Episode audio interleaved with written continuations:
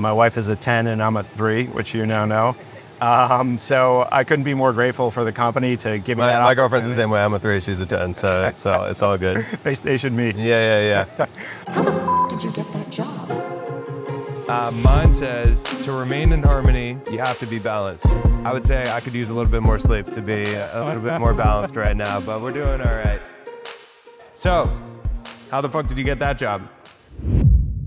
All right, before we get started, I have to thank our sponsor that makes this possible of how the fuck did you get that job? Open Fortune. Open Fortune created the world's most creative ad canvas through something you know and love, the fortune cookie. They created relationships with over 47,000 restaurants, the ones you eat at, and are able to give brands a golden ticket to reach their consumers when they're about to feast. So shout out to Open Fortune for making this possible and uh, getting us on this beautiful yacht today.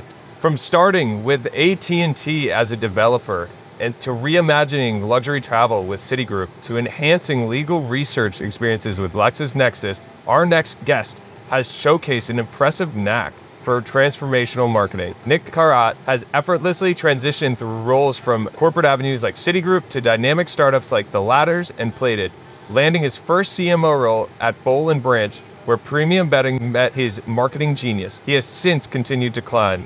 Now at the helm of Tommy John as their CMO, he's setting the new standards for comfort in fashion. So Nick, with such a diverse and impactful journey, I've got to ask, how the fuck did you get that job? Well, thank you for having me, David. I appreciate it. Uh, you've got a successful podcast, and we're on a yacht in Miami. So, if I could flip the table, how the fuck did you get this job? Oh, that's not the first time I got that. We'll make it. This one's about you, so we'll, we'll but we can we can riff for a little bit because talking about yourself is always fun. I was running my own company at the time with my old co-founder, and we were taking people out to dinner. And one dinner got really expensive in New York City. And two people were like busy and would cancel, and then three, the world shut down. So we are like, hey, we own a production company. What if we created a podcast called How the Fuck Did You Get That Job? And we both looked at each other and we're like, nah, that's stupid. And then we woke up the next morning and they're like, fuck it, like, let's do it. Everybody's shut down. And we recorded about three a week for a year and got above uh, 100 episodes.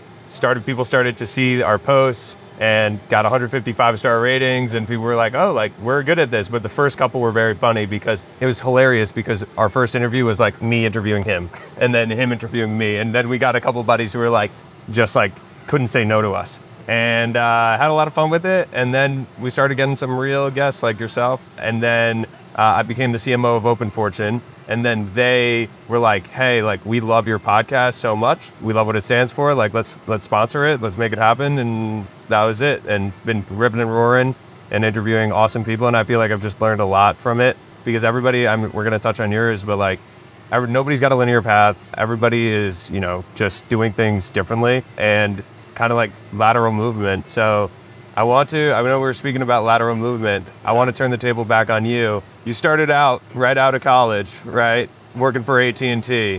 What did that look like and how'd you get that job? Yeah, well, uh, taking a step back, I've, uh, I've been doing what I love, which is marketing in the city that I love, New York City, for, for over 25 years. So, as we discussed, about the first half of my career was at two blue chip companies, AT&T and Citigroup, and the second half of my career has been at like founder-led startups, which is my new passion, and I love it. I love what I do. I love the teams I get to work with, and it's great. But lateral mobility, which you and I talked about, I think is one of the most important things to What, get. is, what does lateral mobility mean? Yeah, so look, eh, you graduate from college. I think all of us, it's intrinsic to want to move up the ladder. I want a higher title. I want more pay. So lateral mobility. And that'll make me happy. That'll make me happy, right? I, I want to. I'm smarter than my boss. I want to move up. I want to get paid more. That'll cure everything. I'll have a nicer car. I'll Yeah. look look better. I won't have any anxiety anymore. It'll, all, Right. be, it'll all be gone. But the career is a long game. Yeah. So what I mean by lateral mobility, and this is advice that I got in my 20s, coming out of college, you might not know exactly what it is you want to do, and I fell into that camp. So, you know, in high school, a guidance counselor says, "Hey, you're you're good at math, Nick. You should be an engineer or developer." So I got a math degree. I was a developer. Come out of college, and was fortunate to get a job at AT&T, coding all day. Uh, and about six weeks into that, I realized like I hated what I was doing. had my headsets on, we were coding, didn't dig it, didn't love it, and uh, put in my time. Put in about two years at AT and T, and then after that, I looked for other jobs. And I couldn't. I could have moved up on the technical ladder, but I chose to move sideways into a marketing role. So that lateral mobility that you don't get at a small company and you do get at a big company, something you need to take advantage of. Absolutely. I want to talk about that as well. But before we get in, what was your dream job as a kid? Uh, playing center field for the Yankees. What was there a moment when you realized that that wasn't gonna that it happened, or is the is the dream still alive? Uh, the dream is is not alive anymore, unfortunately. so, so when the scholarship offers were uh, not coming into my mailbox, I realized it was time to go get a real job. But I've always had a passion for sports, and I think sports has always been with me for the journey. It's part of our family's culture. I love sports. Um, I just won't be making money with my glove or my bat. There you go. I w- also I want to talk to you about how did Whitney Houston change your career? So, uh, so as I mentioned, I started out for a few years as a developer at AT&T, and I was coding.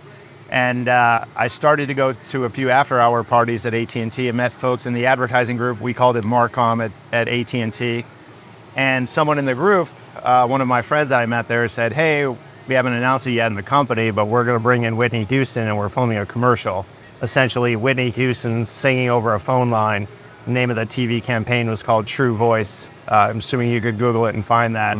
But I remember just being fascinated. I tried to talk my way onto the set, and they said, "No, sorry." But he said, "Hey, since you're a developer, if you could build in some codes that show the number of people walking into an AT&T store, the number of calls made, and I'll show you TV media plan. And if you could build essentially what was called back then an attribution model, like you could make me look good, and I'll teach you a little something about advertising and marketing. While that was self-serving for for my friend, that really got me in the door into marketing and advertising, and uh, I never looked back from there. Very cool. That's awesome.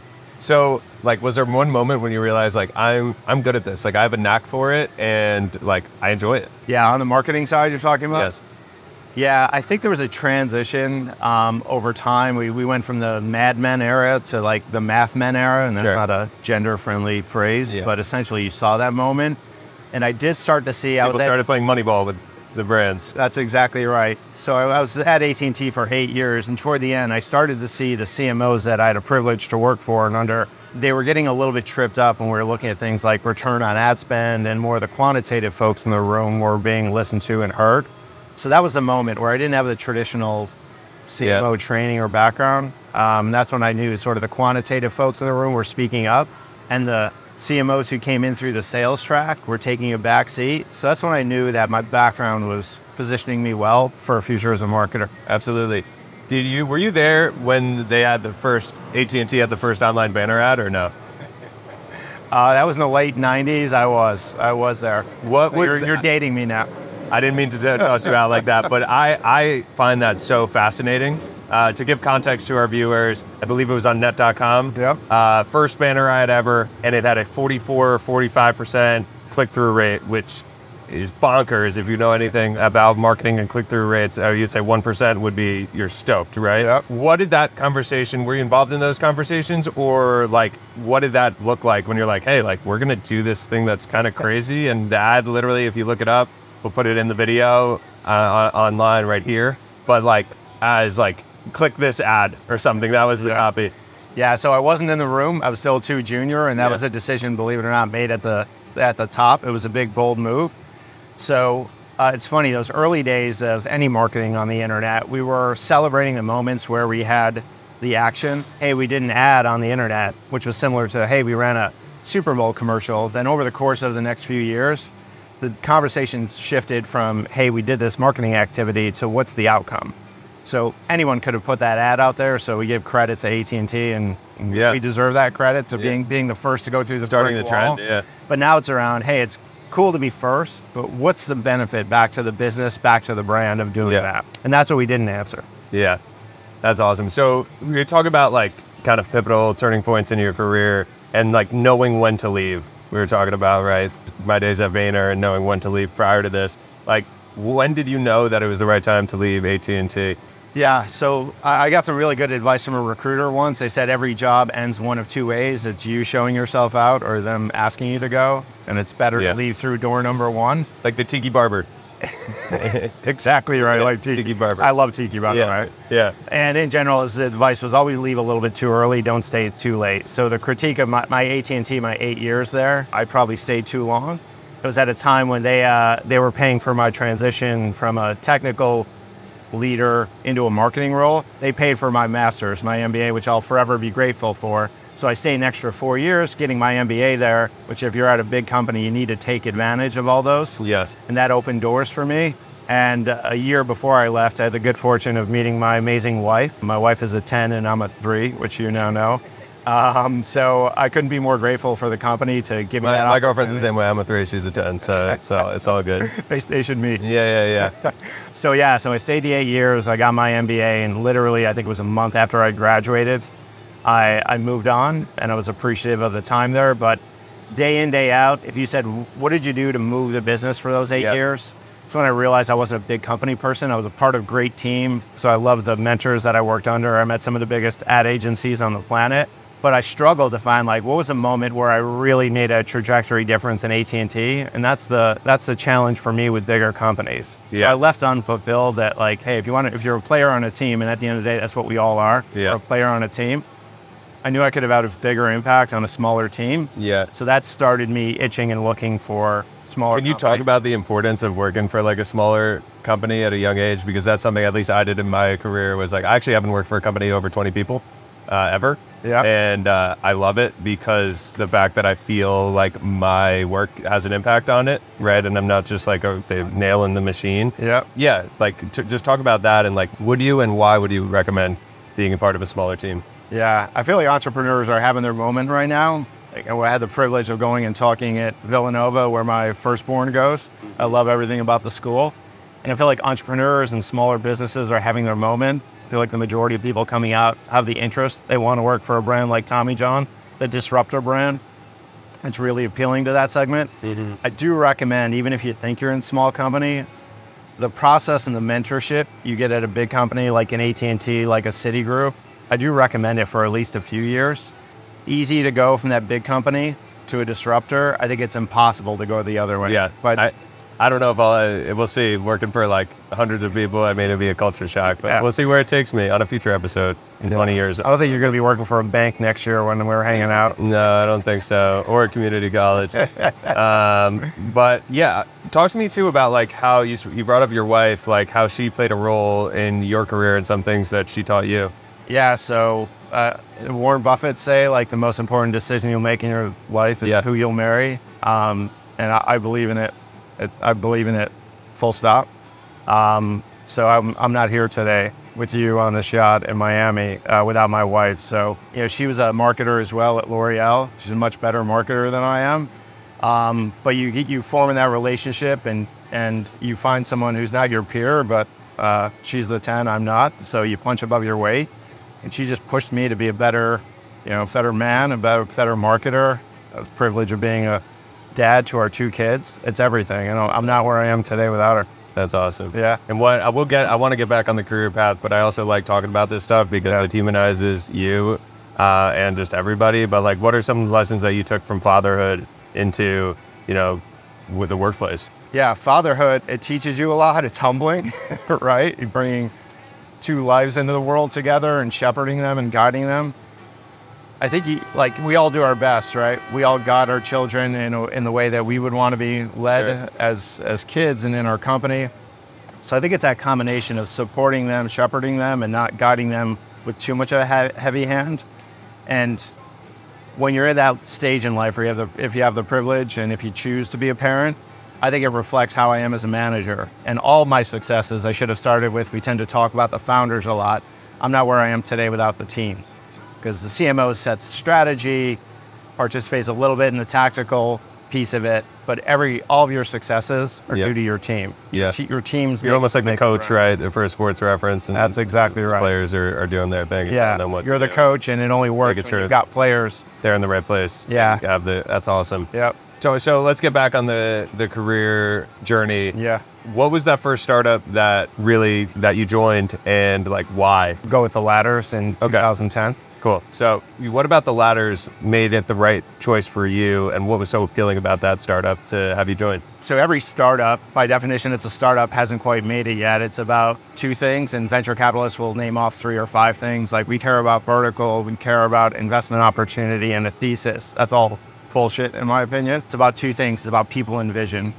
So the founders of the ladders was led by a You're not allowed to curse, by the way. No, I'm just fucking. I'm fucking with you. I was like, I'm done.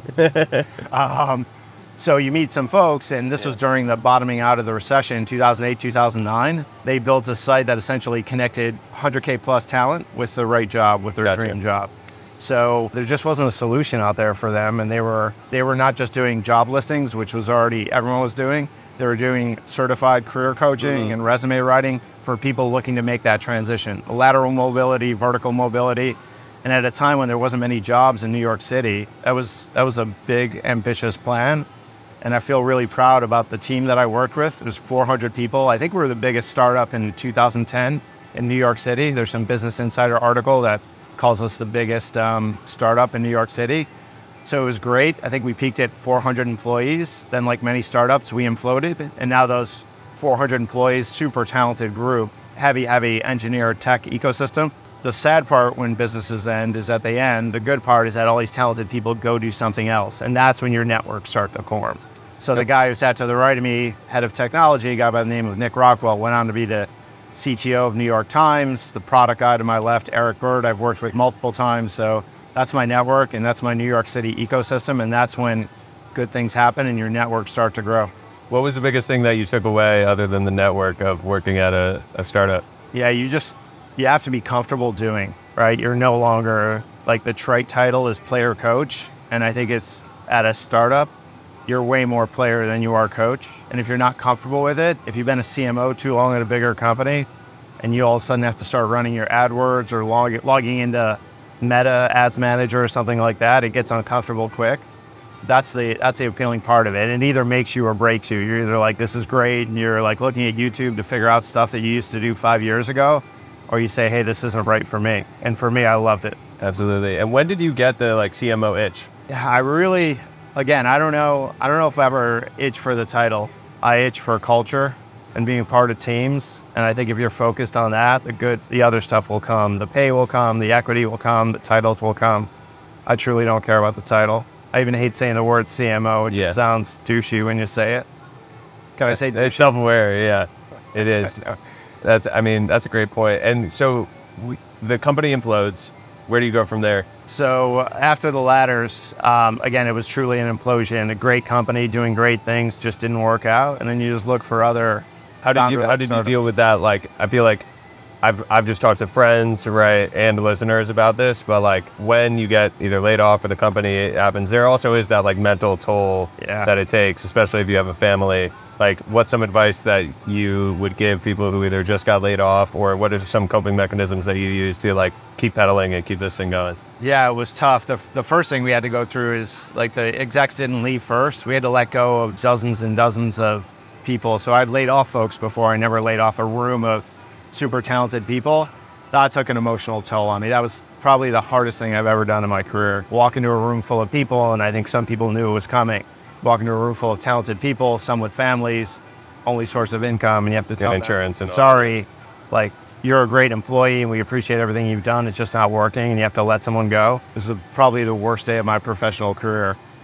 But beyond that, what you do, I think you'll go back. And again, strong wife, strong family at home. So for me personally, it wasn't as as painful. But then you take away what you liked about it, and then you put on your filters around what was wrong with the business model. Were there some people that you shouldn't have been working with, and you use that just to advance and and get better and get smarter. And then the other piece, uh, the benefit of working for the ladders, I think I met every executive recruiter in the city. And then the best part of our marketing or the most important skill when it comes to marketing is being a listener. And it's beyond listening, it's curiosity. And I pride myself on being a listener. The executive recruiters I met just taught me hey, this is what you missed when you jumped into a company like this. This is what you should be looking for next. And they shaped my, my next role. And what were you looking for next? Yeah, I, so again, I love that disruptor. There's categories that needed to be disrupted, and I go back to people and vision, and I wanted to find that. And I worked with one recruiter, and this is about 2013. And, and for our listeners too, are recruiters are reaching out to you? Are you reaching out to them, or is it kind of a both of those? Yeah, it's a, it's a two-way street, right? It's uh, I compare it to when we moved out of the city and looked for homes. There's a lot of real estate agents. There might be two or three that are right for you. Yeah. I remember going with my wife looking for a home, and we wanted a Center Hall Colonial, and they were saying showing us split levels, and I'm like, we said we wanted a Center Hall Colonial, and they were like, It's a colonial inspired split level. And I'm like, what the fuck is the that? fuck is So- that? Yeah. So there's a handful that are right for you, and I think that same applies to recruiters. And I found a few in my tribe that were straight shooters, no bullshit, and saying, this isn't right for you. You're not qualified for this, but let me tell you why, and this is what's right for you. So those are the the folks that I attach myself to and I learn from to this day. After the ladders, right? Like you end up landing that CMO gig, Yeah. right? Even though we don't like the word CMO here. But how did that come? Like the recruiter came about it. What about that role made it the right right for you? Yeah, so after the ladders, I met a recruiter. His name's Andrew. I'm still friends with him to this day. It was 2013, and there was a lot of looking at the food space and groceries and online groceries. I know it was 7% of groceries in Europe were online. It was negligible. I think it was sub 1% here in America. And there was a few groups of kids coming out of HBS, and they all wanted to bring meal kits to the US. And this is 2013. And your first question is like, what's a meal kit? And your second question is, hey, will the US consumer gravitate toward this? So I had I had the privilege of actually meeting multiple founders in the meal kit space and looking at the, the dynamics of the space. I had no interest in going into it. Uh, then I met the co-founders of Plated, Nick and Josh, and it wasn't about putting you know a few dollars of food in a box and selling it for 80% margin. Mm-hmm. Their vision was, hey, food in America is broken. I think they said it's fucking broken. Americans are out of shape. We want to bring people together in the kitchen, and we want to make the food ecosystem better. So they had a vision well beyond meal kits. I admired both of them, and I was basically like, where do I sign up? I just wanted to work with these folks, and I felt like the mission was to bring millennials together in the kitchen because the majority of them didn't know how to cook and to make America essentially healthier. And that was a great mission. I signed up for it the day I met them. That's awesome because also it's like profit is purpose in that standpoint of making just Americans healthier. What are you most proud of there that you did? Again, the team, we built out an incredible marketing team. I was probably employee, early, early employee. Went from seed stage to Series A to two Series B. So I'm proud of the team. It was one of the brands. I think a lot of brands get into chasing top line revenue too quickly. I won't name the other meal kits that went Just growth, growth at all costs. flamed out. Uh, that kind of hurt the whole category. But the founders and the board were thoughtful here and they wanted to understand the consumer. So we didn't take a lot of time or a lot of money, but we started out by coining the consumer. We called them the evolved eater. And this was people who cared about not just the food that was on their plate, right? It's got to taste good. You're not going to eat something that Yeah. tastes like shit. But they wanted to know if the food, if there was salmon on the plate, was it sustainably sourced? Was the greens local? Well, beyond the plate, what did it mean to our community, to the earth? And was it was it good for us? And then and then did it lead to a more healthy lifestyle for us, but a sustainable play for the planet? So that consumer research, it was quick, it was scrappy, but it sort of set the stage and the strategy for Plated for years to come. So that's the brand piece of it. The financial piece of it, I believe we raised about 50, 55 million dollars. The business exited to Albertsons for 300 million. So the business side of it, thank you. And again, the founders were visionaries. In addition to being a financial success, the founders of Plated started with a deep understanding of the consumer. So they allowed us the time and the space to do this work. So as I was telling you, we called our customer the evolved eater. They cared about what was on the plate, but they looked beyond the plate. Mm-hmm. Was the salmon sustainable? Were Yeah. the greens local? And I think through servicing the consumer and getting that piece right led to that financial outcome. And I think a lot of startups aren't willing to put in that time on the brand work to get the output that they Yeah. want on the financial. Hundred side. percent. Because brand and I mean, brand and marketing and sales kind of all tied together, right? But having that foundation and building that from the ground up and just knowing who you are is everything. And that's like what I'm working on now is you know tone of voice guys, all that stuff, right? Brand Yeah. guidelines, right? Like how we talk, all that stuff. Because or else everybody's saying 10, 15 different things, and your consumer ends up knowing.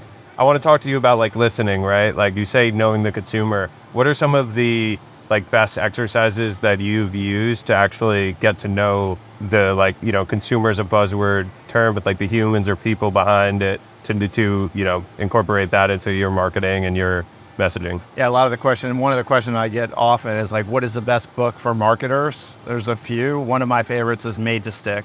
So a lot of the marketers coming out are highly quantitative. So they see data and they pull insights out of the data, which is powerful, but it's the stories that stick with us, right? So I don't know if there's a playbook. Focus groups fell out of style like Sure. 10 months ago or 10, 10 years ago, sorry. Yeah. fell out of I always laugh at those Ford ads where they're like, yeah, and they have, you know, rear view windows and child lock or whatever, and it's like a fake focus group, and it says actors on the bottom, and I'm like, ah, come on, Yep. come on, guys, we all read through. I mean, maybe it's just because I'm in marketing, but you were saying, Yeah. So it's again, it goes back to curiosity. And if you're curious, you want to talk to customers. You want to talk to customers who are loyalists. You want to talk about former customers who are upset with you.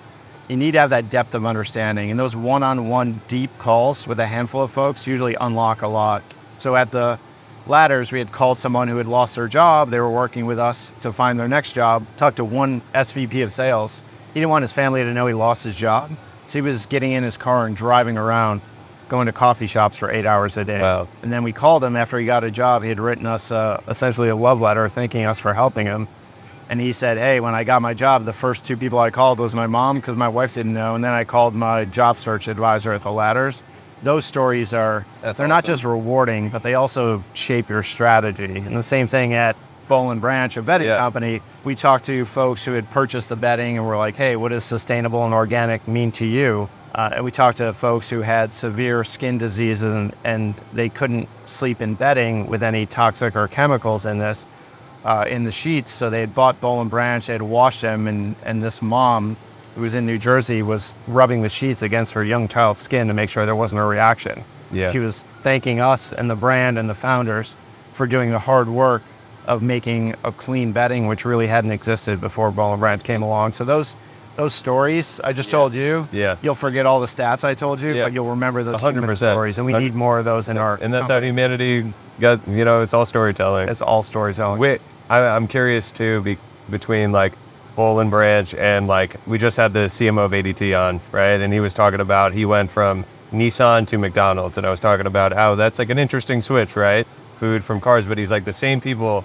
Nissan made their cup holders big to fit the McDonald's big, you know, gulp, big gulp size things, and it's the same thing, right? The people looking for the jobs are the same people who are buying mattresses, right?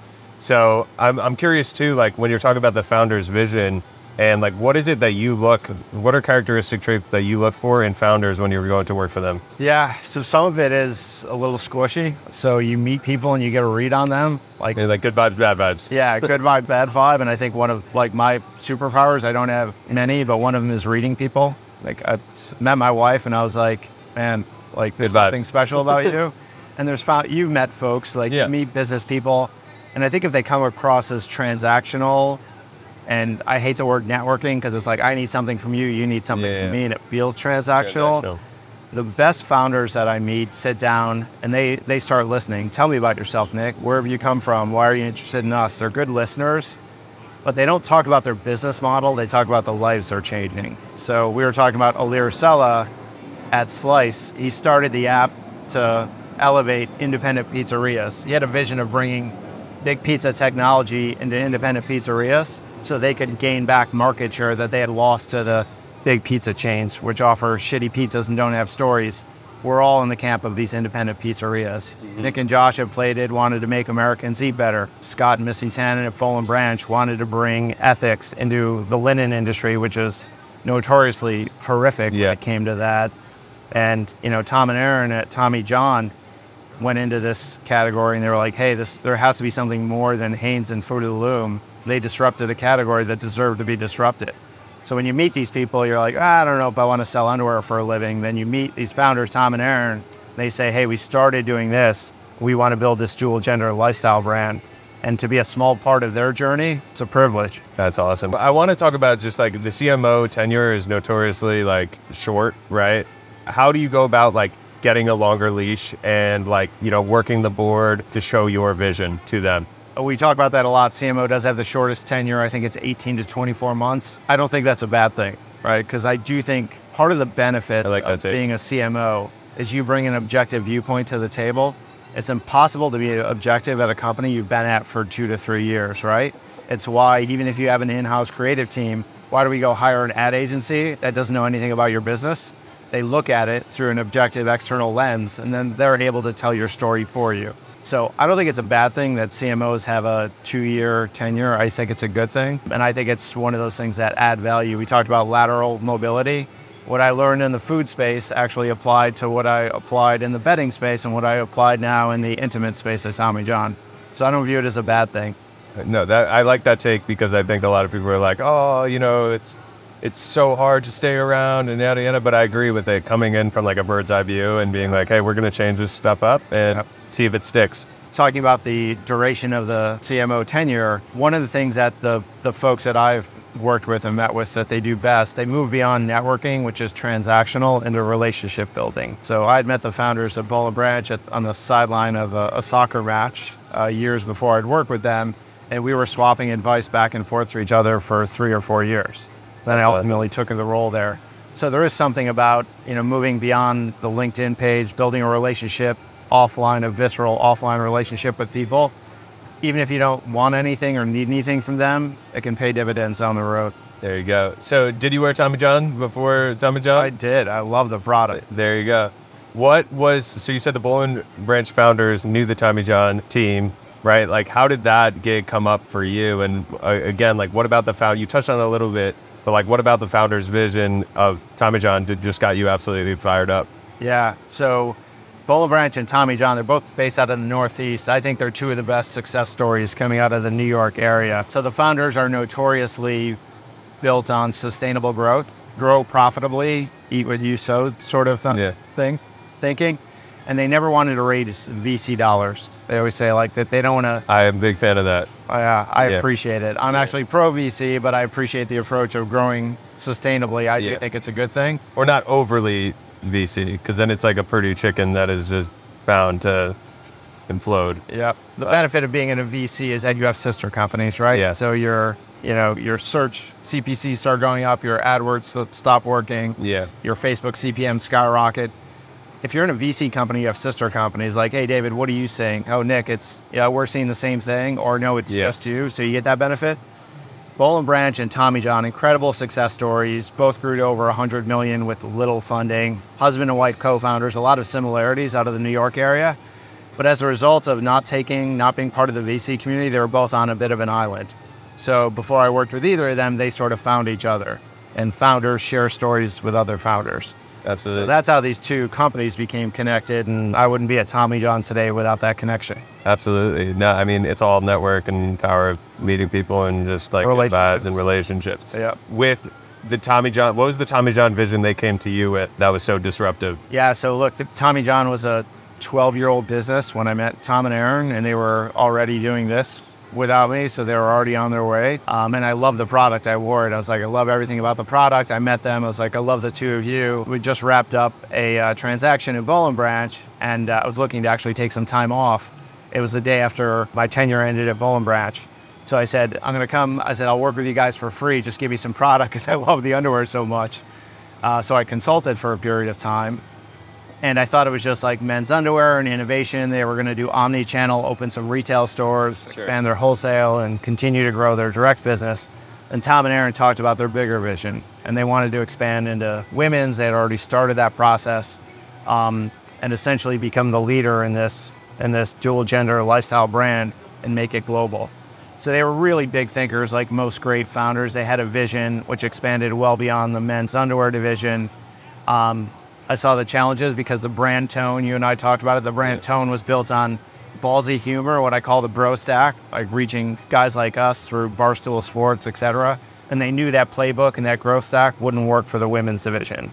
So there was a meaty brand problem, brand opportunity, and also growth opportunity.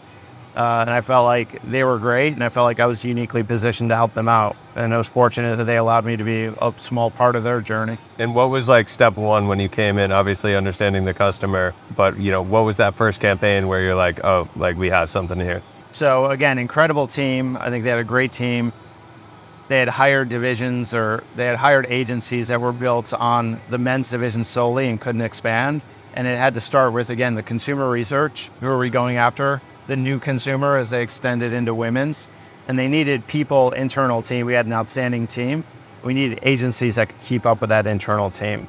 So the first thing we had to do quickly was understand the consumer. We did that really quickly. The second step, we evolved the agencies. We had some great agencies that got us to where we needed to be, and we needed new agencies to take that next step, specifically to build out the branding and the growth stack for the women's division. We did that within a year, and uh, then we tip of the spear for us is audio. offline channels and TV as well. So we brought in new creative agencies and we started to tell our story and it resonated. Absolutely. And how do you go around like evaluating agencies too and media buys in general, right? Because I feel like you're constantly getting thrown and pitched by different agencies to come in. Like what separated the ones that you chose? Yeah, some of it's experiences and some of it all goes back to that relationship building and networks. One of the best resources that I have, there's a lot of private Slack channels with other CMOs.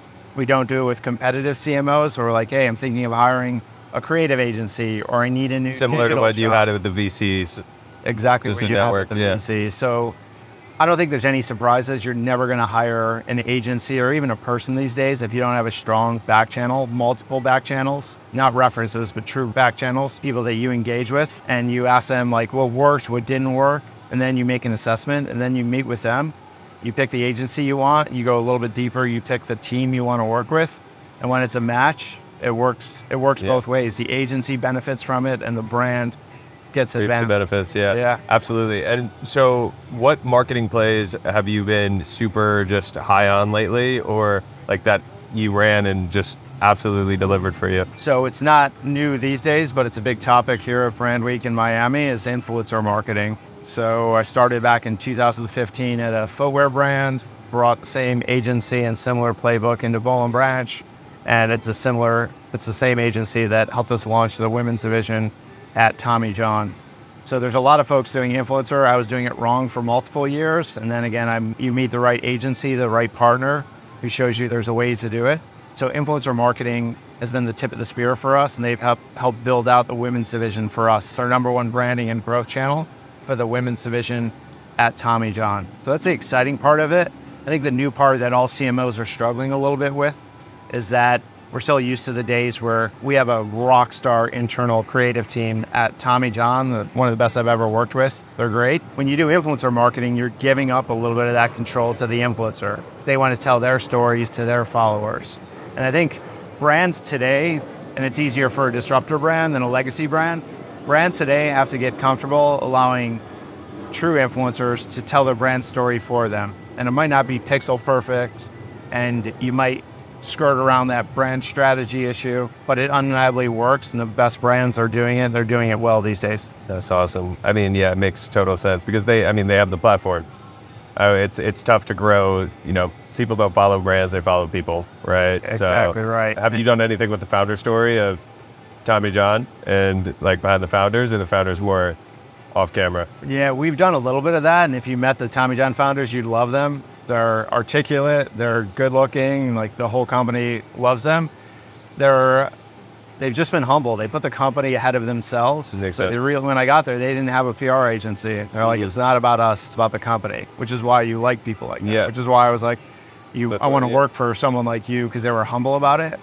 So I think after years of the company begging them, like, hey, you, you're unique. You've got a story to tell. Like Tom and Aaron, if you met them, they're super charming.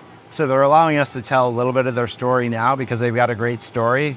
It doesn't just doesn't just help the brand. I think it inspires the founders of tomorrow to hear that story. It's good for employer branding. It's good for the investor community, and we we need to do more of that. Absolutely. And so, what are you most excited about, like coming up with Tommy John, and uh, just like over the next couple years or months? Yeah, so there's a lot to be excited about. It's a brand, it's growing. Uh, there's a lot of new employees, some some new employees throughout the ranks, some new leadership employees. We're really excited for the diversity of thinking. And again, Tom and Aaron always facilitated that. The thing I'm most excited about, everyone's throwing around the term omni-channel, and none of us frankly know what the fuck we're talking about. Yeah. Like the consumer, like, hey, like we, we've got a direct division and we've got a retail arm, we've got a wholesale. Like you're a consumer. I'm like, uh, I buy Nikes on the app. I buy it through Stadium Goods. I go to Dick's with my kids when I want to see the wall and look at it. The consumer's not in channels, but all these businesses, we're putting ourselves in channels. And I, I, I cringe when I hear omni-channel, but that's the most exciting part. Tommy John, we're up to over 50% unaided awareness. We've got really high consideration rates. So a lot of men, they're like, hey, I know you and I've always wanted to try you. Why haven't you bought us? Oh, I buy all of my underwear in, in retail stores. We have to meet you where you are. So we don't have to get that percentage exactly right, but we do have to show up in more unique experiential places and figuring out omni-channel. And I don't think that's unique to Tommy John. figuring out omni-channel is what I'm most excited about. Awesome. And last question before we go to our quick question round, just what, what advice would you give your 21 year old self? Ah, good one. I think it's paying attention to the brands on the resume. So we didn't talk about that. I think having a kid at a, a great university, we spend so much time worrying about, we spend years worrying about the college that we're going through and the strength of the alumni network and the logo on the sweatshirt. We spend all this time looking at the college, the brand of the college. Then we get out and we take the first or the highest offer that we have and look, it matters at the end of the day the brand you work for. I had a halo effect to start out my career because I was at AT&T at a time when AT&T was a top 10 brand. Whitney Houston was singing for us. And I think that launched my career. I would want like my daughter and my son after he goes to college. I think the brand that you work for first is just as important as that college that you go to and you have on your LinkedIn profile. It's important. I think I need to pay more attention to that. Awesome. Great advice. Yeah. Love it. We are here with the quick question round presented by Open Fortune, who is providing the ultimate Trojan horse when it comes to advertising, reaching consumers where they feast at 99% of zip codes in their favorite restaurants, and at a moment that matters. So let's open up these cookies, see what our fortune, and see if it was, uh, you know, on brand for our, our, discussion. All right. All right, you going first? I'll, I'll hit it first. It's never too late to start. I love that. And then Northern Arizona University, go Lumberjacks. Good things are coming your way this year. Amen. Book, victory. Bookmaker, so sports book. Sports book. We should make a bet right now. You want to make a bet? Who's going to win the AFC East? And Aaron Rodgers, if you're watching this, I'm sorry, man. It's tough. You got him next year. Feel bad. Feel bad. All right, who do you got? No one circles the wagons like the Buffalo Bills. Buffalo Bills all the way, baby. Bills Mafia. Buffalo up. also, if you if you win, if the Bills win, I'm gonna send you unlimited fortune cookies for life. Done. My son's and, gonna love that. And then if the Bills lose, I need a care package from Tommy John. All right. Deal. Done. All right. now now we'll get into the lightning round. Oh, that wasn't the lightning round? No, no, no, no. All right. Person you'd most want to sit down to dinner with, dead or alive. Kobe. Favorite city in the world? New York. New York or nowhere. Is it okay to sleep with socks on? Hell no. Unless they're Tommy John. Unless they're Tommy John. Favorite rom com? I don't like rom com. No rom coms. Ted Lasso. Ted Lasso. I fucking love Ted Lasso. Classic. I just finished it. Believe. You just finished it? Just finished it. I just watched Classic. the whole thing like two weeks ago. That's awesome. Favorite SUNY Cortland grad? Ah, uh, I can't name one. Is that bad? I'm gonna say Dan Bach. walk on, preferred walk on. Two gained 100, he gained 100 pounds, and then he was the captain of Cortland and won some Cortacas. So give it a shout out to Bach. My roommate Steve, I owe him a phone call. Yeah, there you go. Favorite Rutgers graduate. Favorite Rutgers graduate. Who's the running back for Kansas City? Isaiah Pacheco. Pacheco. Yeah, and I'll go with uh, Eric Eric LeGrand. Ah, great story. In 40 years, what will people be nostalgic for? Baseball, because if it doesn't evolve, it's going to go away. And I'm a baseball fan. I'm sad to say that. Yeah, it's tough. That's Pitch Black's not, but the Savannah Bananas. he was actually on this podcast uh, like 50 episodes ago. I have to yeah. go back and listen. Yeah, yeah, yeah. I mean, I love what crazy, they're doing. Crazy story. Worst advice you've ever been given? Dress for the job you want at Citibank. Uh, in one sentence, how do you sum up the internet? Amazing. People focus on the negative and all the downside of it. It's amazing. It's changing our life for the better. Yeah. It's it's and we can work connecting anywhere. people, and I work on the. Uh, I'm I'm a glasses half full guy. I love it. Love it. If you could have access to 10 million fortune cookies in any city, what would the message you put in there? On, on the what would the fortune say? Uh, love where you are. And in 10 years, where can we catch you? In 10 years? Yeah, 10 years from now. Well, if you could talk my wife into it, I'll be right here in Miami on this boat. There you go. We'll get her out here. Sweet. Well, thank you, Nick. Awesome, that was awesome, man. Thank you. Great to meet time. you, and Great thank you for saying yes. Yeah, thanks for coming on, man. Appreciate that. Sweet. All the best.